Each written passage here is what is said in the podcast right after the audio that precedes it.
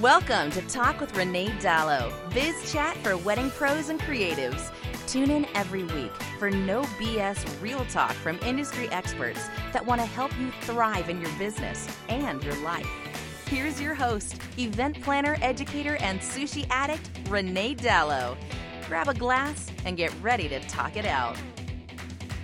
Hello, hello, friends. Welcome to another episode of, you guessed it, it's Talk with Renée Dalleau. And you know that. You know why? Because you clicked on it on your phone and here you are. It's me, your girl, Renée Dalleau. This week, I have a fabulous and fascinating guest that is, she will probably be new to you. Sylvana Rochet, how are you? I am doing pretty swell today. We're, as you know, in the middle of a nice heat wave in California. That's right. But I had my That's yoga right. this morning, so all is well with the world, mm. I think. I love it. I also think that you were the first person to answer, how are you, with the word swell, and I appreciate that very much. Thank you. I like I like the word swell. We don't use it enough. We need to bring it back. How are you? I'm swell. Oh, I love it. nineteen forties. Here we go. I mean, my wedding planning company is named Moxie Bright Events, so I do have an affinity for the the mm-hmm. uh, lesser used words out there, you know? Um. Well, Sylvana, today we're here, you're here, and we are going to talk about going beyond your fears. Mm, I love it. mm, we all get real, we all get deep and introspective about it. I, I can get, I can guarantee you at least one person was like, oh, nope, and like noped out. And I'm going to tell you, the rest of you who are still here, this is going to be a roller coaster of the best kind, because we are going to talk through a lot of things. Going beyond your fears, you know, we talk a lot about mindset on the show, and I think when we talk about going beyond your fears, I think for some people that brings up a lot of fears. Totally. Yeah. What do you think about that? Uh, people don't want to go there, and mm, I, yeah. I can empathize with that. And I also know that it can be a conversation. It can be something like, like if you do it with someone, it's less scary if somebody says, you know what, let's let's hold hands together while we do this, and let's just go see what shows up. And don't worry, I'll be here with you, and we'll just just figure it out as things are happening, right? I I like right. when we're going beyond our fears, whatever it is that I'm diving into with somebody, I like to also bring some humor to the table, right? Like, because I know you said when we talk about fear, like we feel like it's going to get all serious and all stuff like that, but it, it can also be playful, right. and it can also, there can also be a levity to it. So that's all right. I'm here for that. So that's sort of what I like to bring to it, knowing that, you know, having the reverence for what it is for someone to go beyond their fears. Because in order to go beyond your fears, you have to go into the fear and kind of look it in the face and and see what, yeah. what what it's made of and what it's saying and why it's there, and get to know it a little bit. But it's a lot less yeah. scary when you do it with somebody there. Well, let's just pretend, my dear listeners, that we are like holding hands through the internet today for the next however many minutes we're here together. Yeah? Yes. I want to talk to you about something in the notes for the show that I was like, huh.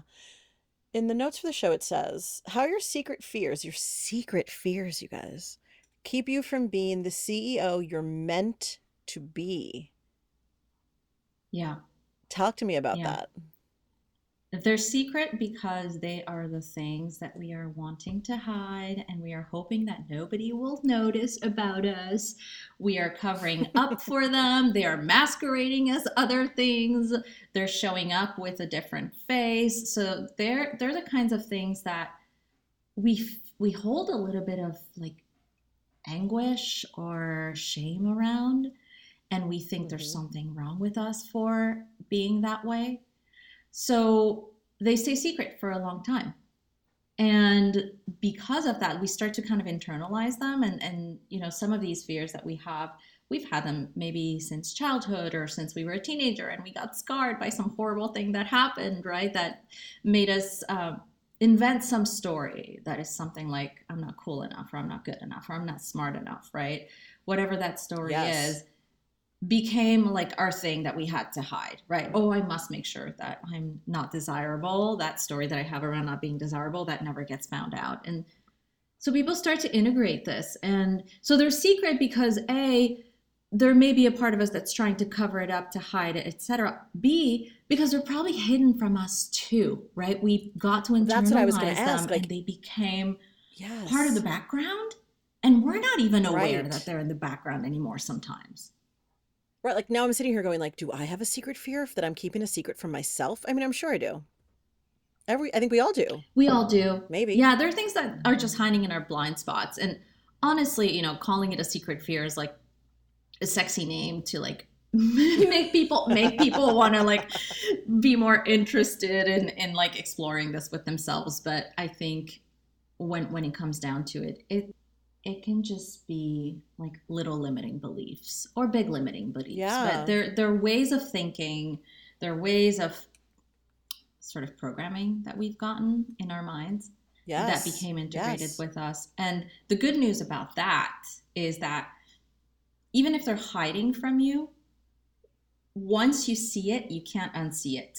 So there's a moment in your life, there it may be a conversation with someone who puts a mirror up to you. Sometimes it's a really dear friend, right? Who says to you, you know, like I had a friend years ago tell me, basically, you're a really good friend, Sylvana, and you're always there for me. And I love that you listen like no one else does, but I know nothing about your life.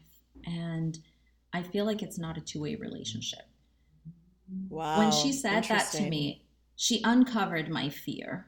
The fear that I had was that nobody cares about me and nobody really wants to care for me, right? So I was having these one-sided friendships where I was very much showing up for the other person, but not letting them in, right? Because of this fear. But when she held that mirror now, up to me, I was able to see it. And then I've never been able to. You not. were. So you weren't resistant to it. You weren't like, what are you talking about? You were like, oh, shit. Yeah. Yeah. Okay. I think I was ready to hear it too, right? Because I, I was definitely getting this feeling that my friendships were not as meaningful as I would like them to be. And I was like, why is that? And when she said yeah. that, some part of me resonated with it. So it wasn't secret to me anymore because I was able to see it and recognize it. And then ever since then, I could catch myself when I was doing that thing, right? So that's mm-hmm. the beauty of yes. it is they stay secret until somebody or something. Sometimes it's something tragic that happens in your life and it just shines a light on that yeah. thing, right? But something shakes you yeah. out of it um, and then they don't stay secret anymore. But yes, there are times when people resist seeing it. Yeah. I mean, I'm sitting here just thinking, just even just briefly, just that high, that little moment of spark in my brain just went off and went, oh yeah.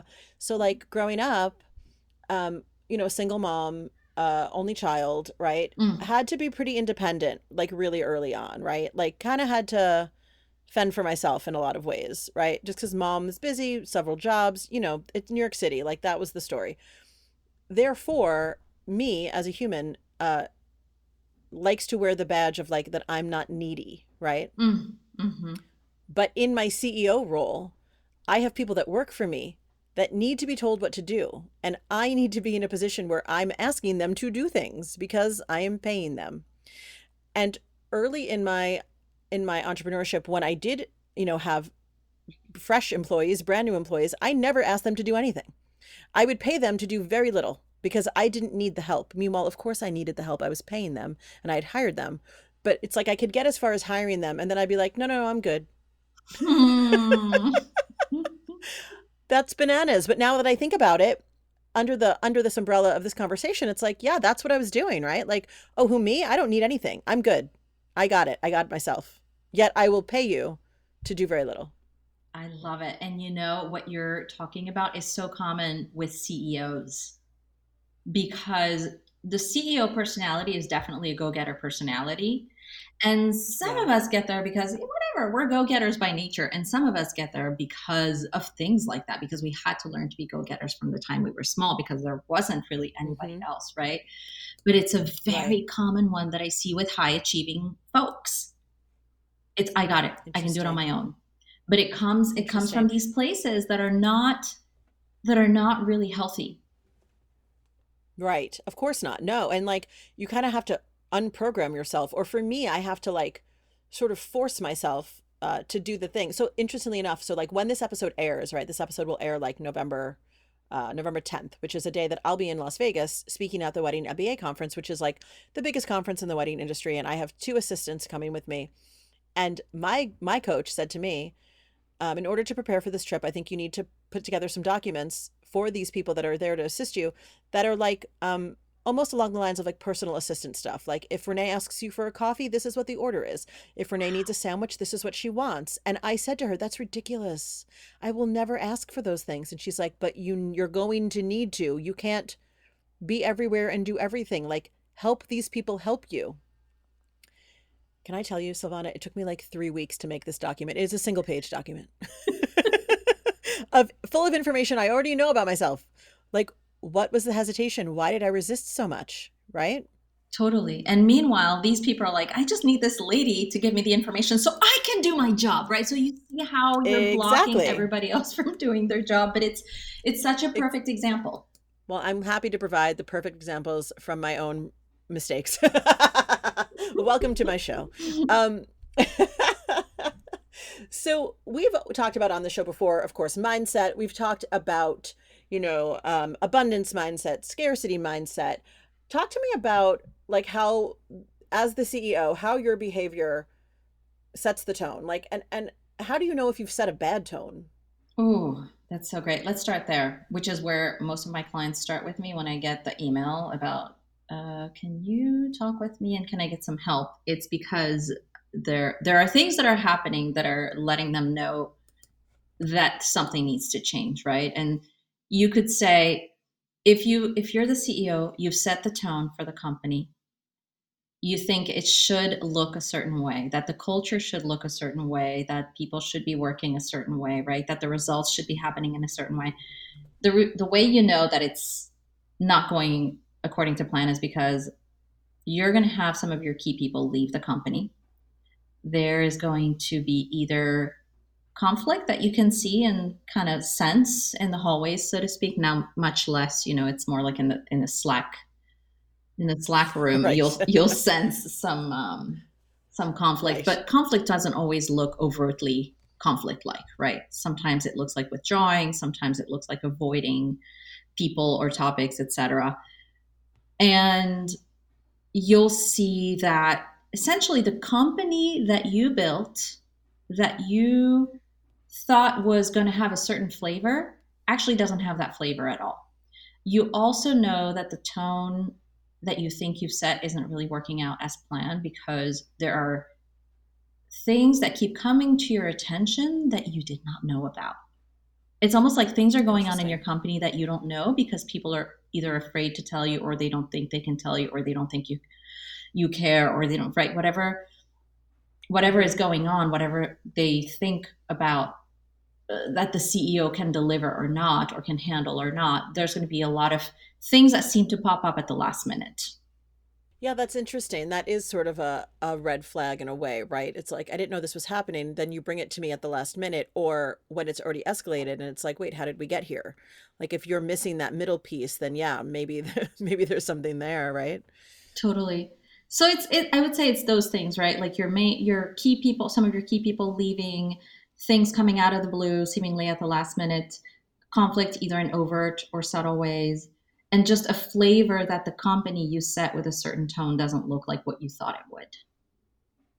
Yeah, I'm also thinking about some, you know, entrepreneurs, maybe like an accidental entrepreneur that didn't really um, set out to achieve any kind of corporate culture because they don't think of themselves that way, right? They're just, maybe they're like a solopreneur that had to hire a few extra hands and now they're like, oh crap, I'm someone's boss now, right? Mm-hmm. Like, I feel like a lot of times, especially for, you know, wedding pros, I'm going to go on a limb here and say to my listeners, like, you know, a lot of us started off as like, I want to plan weddings. And all of a sudden, well, not all of a sudden, but over the years, you have four people that look to you for guidance. And you're like, oh, I didn't intend, I didn't really set any kind of company culture. Like there is always a chance to reset. There is always a chance to, you know, reestablish that relationship or that energy, right? Totally. And that's a great point because when you talk about reset and set up people with a certain energy, you're talking about setting intentions.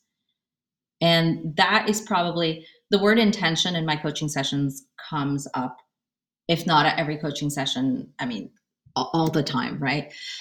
But intention is, it means you basically see something that is happening and you go, either that's what I want to have happen and I want to set my intention to have more of it happen, or what I see is not what I want to see. And in that moment, you can have that reset and kind of gather everybody around and speak the intention mm. for yourself, for them, and remind everybody, this is what we're going for. This is what we're here to do. This is the energy that we want to hold with each other. And this is, this is the path, right? Like, this is what we're after here. But that's, that's yeah. true. When what? you're talking about your wedding, your wedding um, planner folks, it, it's the kind of thing where you don't know that you're going to end up actually having to coordinate a lot of different people, a lot of different roles, yeah. schedules, logistics, and you're going to have to get intentional for sure with anything. Yes. Well, but Sylvana, what do you think about my, because I know people are listening right now who are like, well, that sounds very bold. I can't do that. I'm an introvert. That's not my personality. That's not my style. Like, what do we think about all this for our, I mean, I'm not an introvert, but what, what about the introverts in the crowd? I'm smiling because I work mostly with introverts.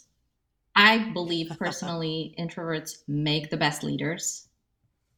Um, Ooh, tell me more about that. Yeah, introverts pay attention a lot. They're listening. They are constantly reading the room. They're constantly paying attention to the little things that others may not be paying attention to. So I have met both wonderful leaders who are both extroverts and introverts, but I don't want people to ever think that because they're an introvert, they're not meant to be a leader, because I see plenty equally, uh, plenty of great leaders that are either introverts or extroverts. And I really think that the introverts, those things that we tend to think are kind of weaknesses in introverts, that they maybe don't like to talk to every single person at the party, or they, you know, they're not as visible, yeah. or they're not as outgoing or as charismatic.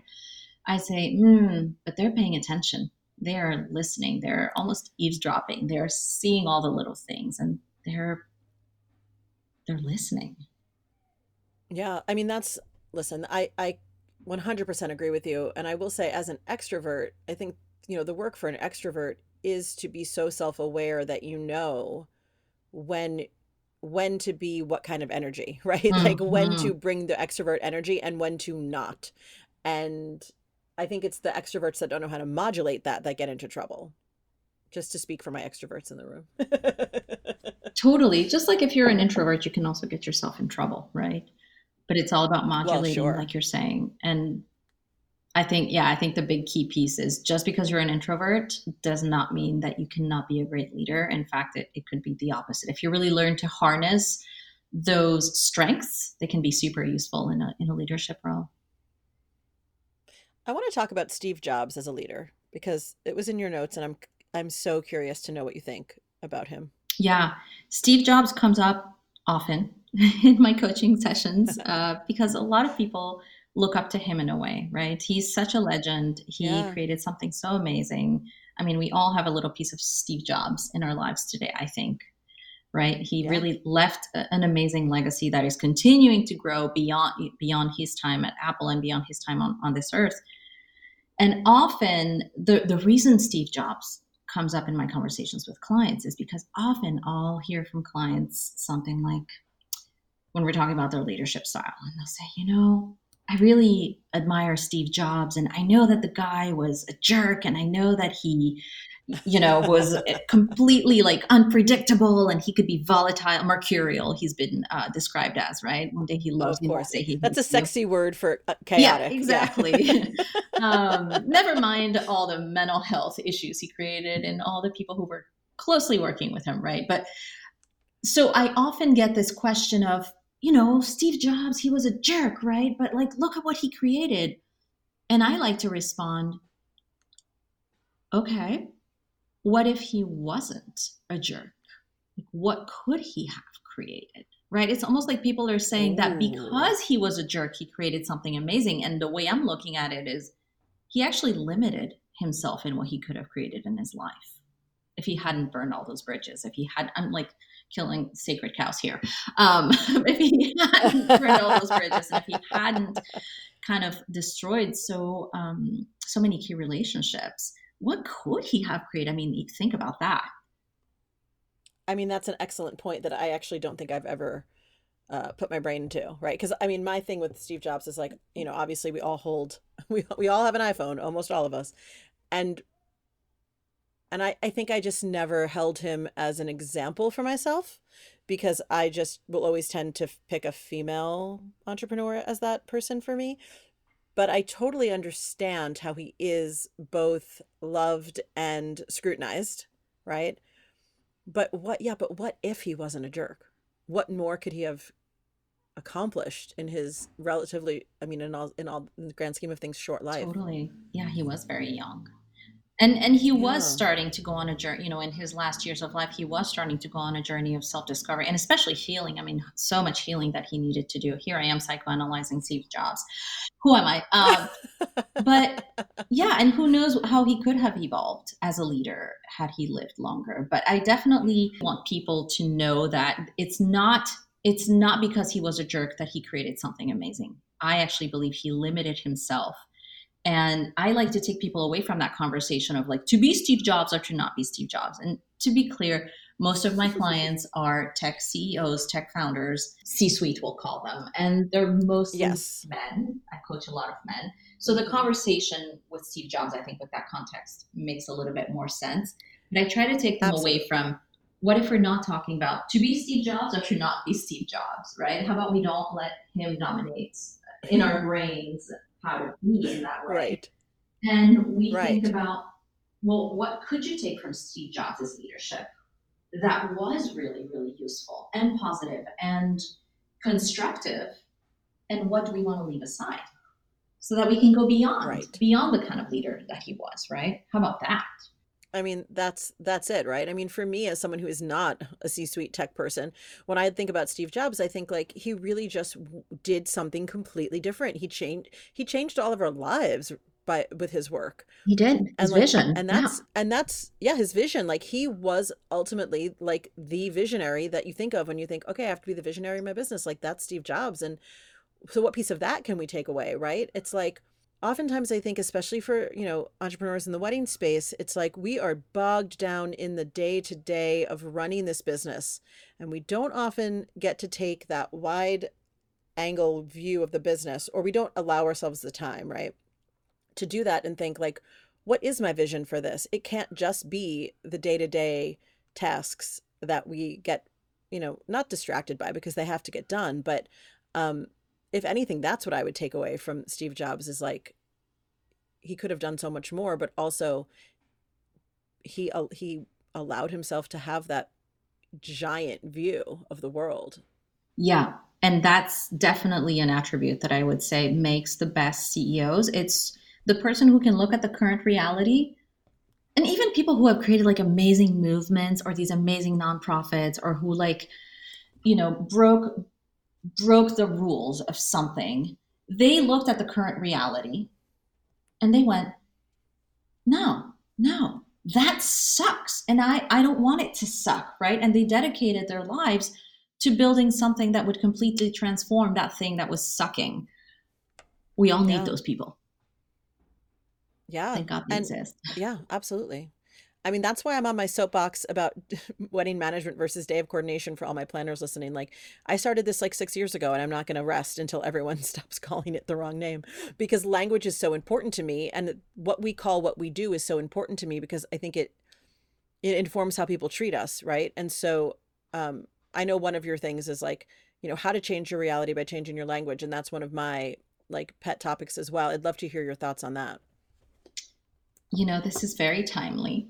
I um, I was at a fundraising gala last week and there was a raffle and there were two big ticket. There was like ten raffles and then there were like two big ticket items among all the raffles. And my husband and I won the two big ticket items. And I was like totally embarrassed. Like for the second one, when we won the second one, I was totally embarrassed. I told my husband, I was like, you go up there. Like, I don't want people to think that, you know, I won the two yeah. big ticket items, whatever. But the story has, is related to language because I am someone who wins raffles. Like here I am, like I'm saying it with language. I'm someone who wins raffles. I'm someone who's lucky. I'm someone who has like good fortune. Right. And I have for about the past yeah. twenty years. And it happened because I once won something when I was nineteen and I liked that feeling. I liked the feeling of winning that raffle. And I said, huh, I'm going to decide that from here on, I'm I'm the girl who wins the raffle. And ever since then, Renée, like pretty much anytime there's a raffle involved, I will win it, you know? And I, I this it. is like a silly example, right? But yeah, the example of the language that you use to talk to yourself about yourself, about the world, about the reality that you live in is everything, right? And there, I could cite many, many other examples that I have witnessed either in other people around me or in my own life, where somebody one day made a decision and declared with their words, I am good at X. And they started to live as if, and their life transformed, right? Or I am worthy, or I am lovable. And in the same way, there are people walking around who are saying, I'm not lucky, or I never, you know, I never get a good job, or I never, I, I always break my ankle when I'm on vacation, right? And like that always happens yep. to them. That's the reality that they create. So language is constantly creating our own reality for ourselves, for the things that happen to us, but it also shows up in the way we lead others, because just like our mind is always listening to what we're list- to what we're saying, the people around us are always listening to what we're saying. So when you use a certain type of language and you say certain things over and over and over, people are going to also make that the reality about you and about them and about the relationship you have together. It's so true. I love the raffle story. It kind of reminds me, I don't know if you uh, read Denise Duffield Thomas's book, Get Rich, Lucky Bitch. No. Oh, it's a great book, but it's about money mindset. And she talks similarly about how she decided she wanted to travel. Uh, she kept writing and journaling and talking to herself and others about her desire to travel. This was like when she was in her early twenties. And she put herself into all these contests for, you know, to win travel. And she won an around the world trip, like literally around the world for six months. Amazing. And right when you read it, you're like, okay, well, that was just lucky. But of course, yes, it was lucky. But she also like directed all of her energy in that in that direction. And and lo and behold, right? Look what happened. And, you know, my husband and I always um, my husband is a stand-up comic in addition to being a T V producer. And every so often, like when he leaves to go do his shows, which I don't go to his shows all that often anymore because there's so many of them. And I also run a business. Before he leaves, like we have this little back and forth where I'll say, have fun at the show. And he'll say, I hope I don't suck. And I said, well, you will with that mentality. And so like in a negative way, we we sort of call it out to each other, like, hope I don't suck. I'm like, well, so now that you mentioned it, you know, yeah, like yeah, you yeah. may as well do the other, right? Have a good show. You're going to kill it. Of course you will. If you th- if you say it that way, right? Like whatever you put out there, you're more likely to get. And that's, I mean, it sounds woo woo, but it's just true. It is, because our, our minds are, I mean, I learned this from uh, Marissa Peer, who's this brilliant hypnotherapist from the U K. She says the mind is always listening, right? And whatever you're speaking into words, and you may not even say them with your mouth, but even if you're saying them in your mind, your mind is listening, and your mind is going, oh, your life is a nightmare? Oh, okay, well, I, I didn't know that it was a nightmare. Well, let me get to work on making sure that that's your reality and that that matches yes. what we're experiencing, right? So there, there's also some... there's also some psychology to it, right? To, to say there's some science to it. It's it's a mismatch that happens when we're speaking one thing, doing another, not being aligned, et cetera. So we might as well use it to our advantage. Absolutely. Talk to me a little bit about your work as an executive coach, because like I, I said this to you before we started recording, but for most of my listeners, I'm not exactly sure that everyone in the wedding space knows what an executive coach does. So can you tell us a little bit about that? Yeah, thanks for asking. And and it's, yeah, it's kind of a newer, it's kind of a, it's only become more well-known in the last few years. So it's kind of a newer profession that's becoming more mainstream. So an executive coach is, you know, we do train as life coaches. as executive coaches, and then we specialize in executive coaching. And executive coaching is not business coaching. So we don't, we're not sitting down and, and designing business strategy with our clients. We're not telling them what business decisions to make. The executive coach is helping this client, this executive, whether it's a C E O, C T O, uh, maybe a V P of marketing or something, right? What have you. We're helping this executive manage their internal psychology and manage their relationships with other humans. It's all about how to be a leader of humans. So it's less about the technical, even though there is technical aspects to what we'll do. We'll we'll give people um, some techniques to try. Some there's definitely some uh, processes and things that they can put into place. But it's more about how to be a leader of humans, how to manage your internal psychology, how to build relationships, how to do that tough human stuff that falls yeah. to you when you are the boss. Inevitably. Oh. It's all people stuff when you're it's, the boss. It's all people stuff. It's so good. You know what, Sylvana, when I started this podcast uh, like two years ago now, one of the things that I felt so strongly about was bringing in people like you from outside of the wedding industry, which can be very insular and very small, right? And we tend to like learn from the same twenty people, right?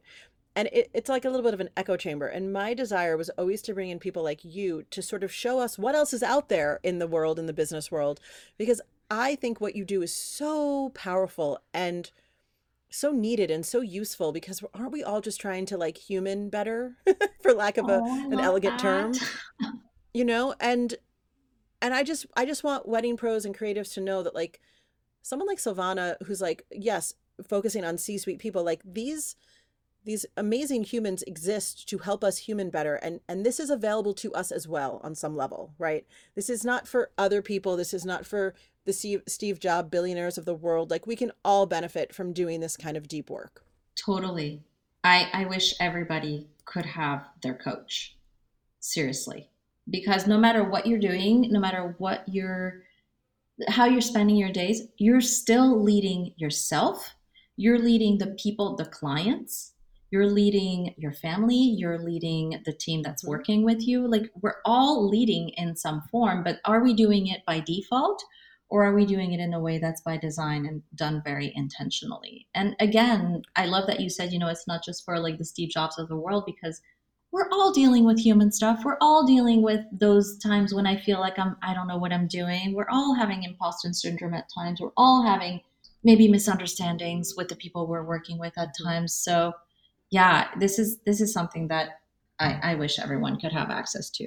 And there are ways, you know, there's group programs, there's coaches who write books, who will give you all their secrets, and they'll say, this is how you can apply coaching to leading your team. I mean, there's luckily today so, so many ways to get access to coaching principles in yeah. many different ways. Sylvana, what do you think about maybe someone listening who thinks like, okay, well, that's all well and good, but shouldn't I shouldn't I instinctively know how to do this? What do you say to those folks?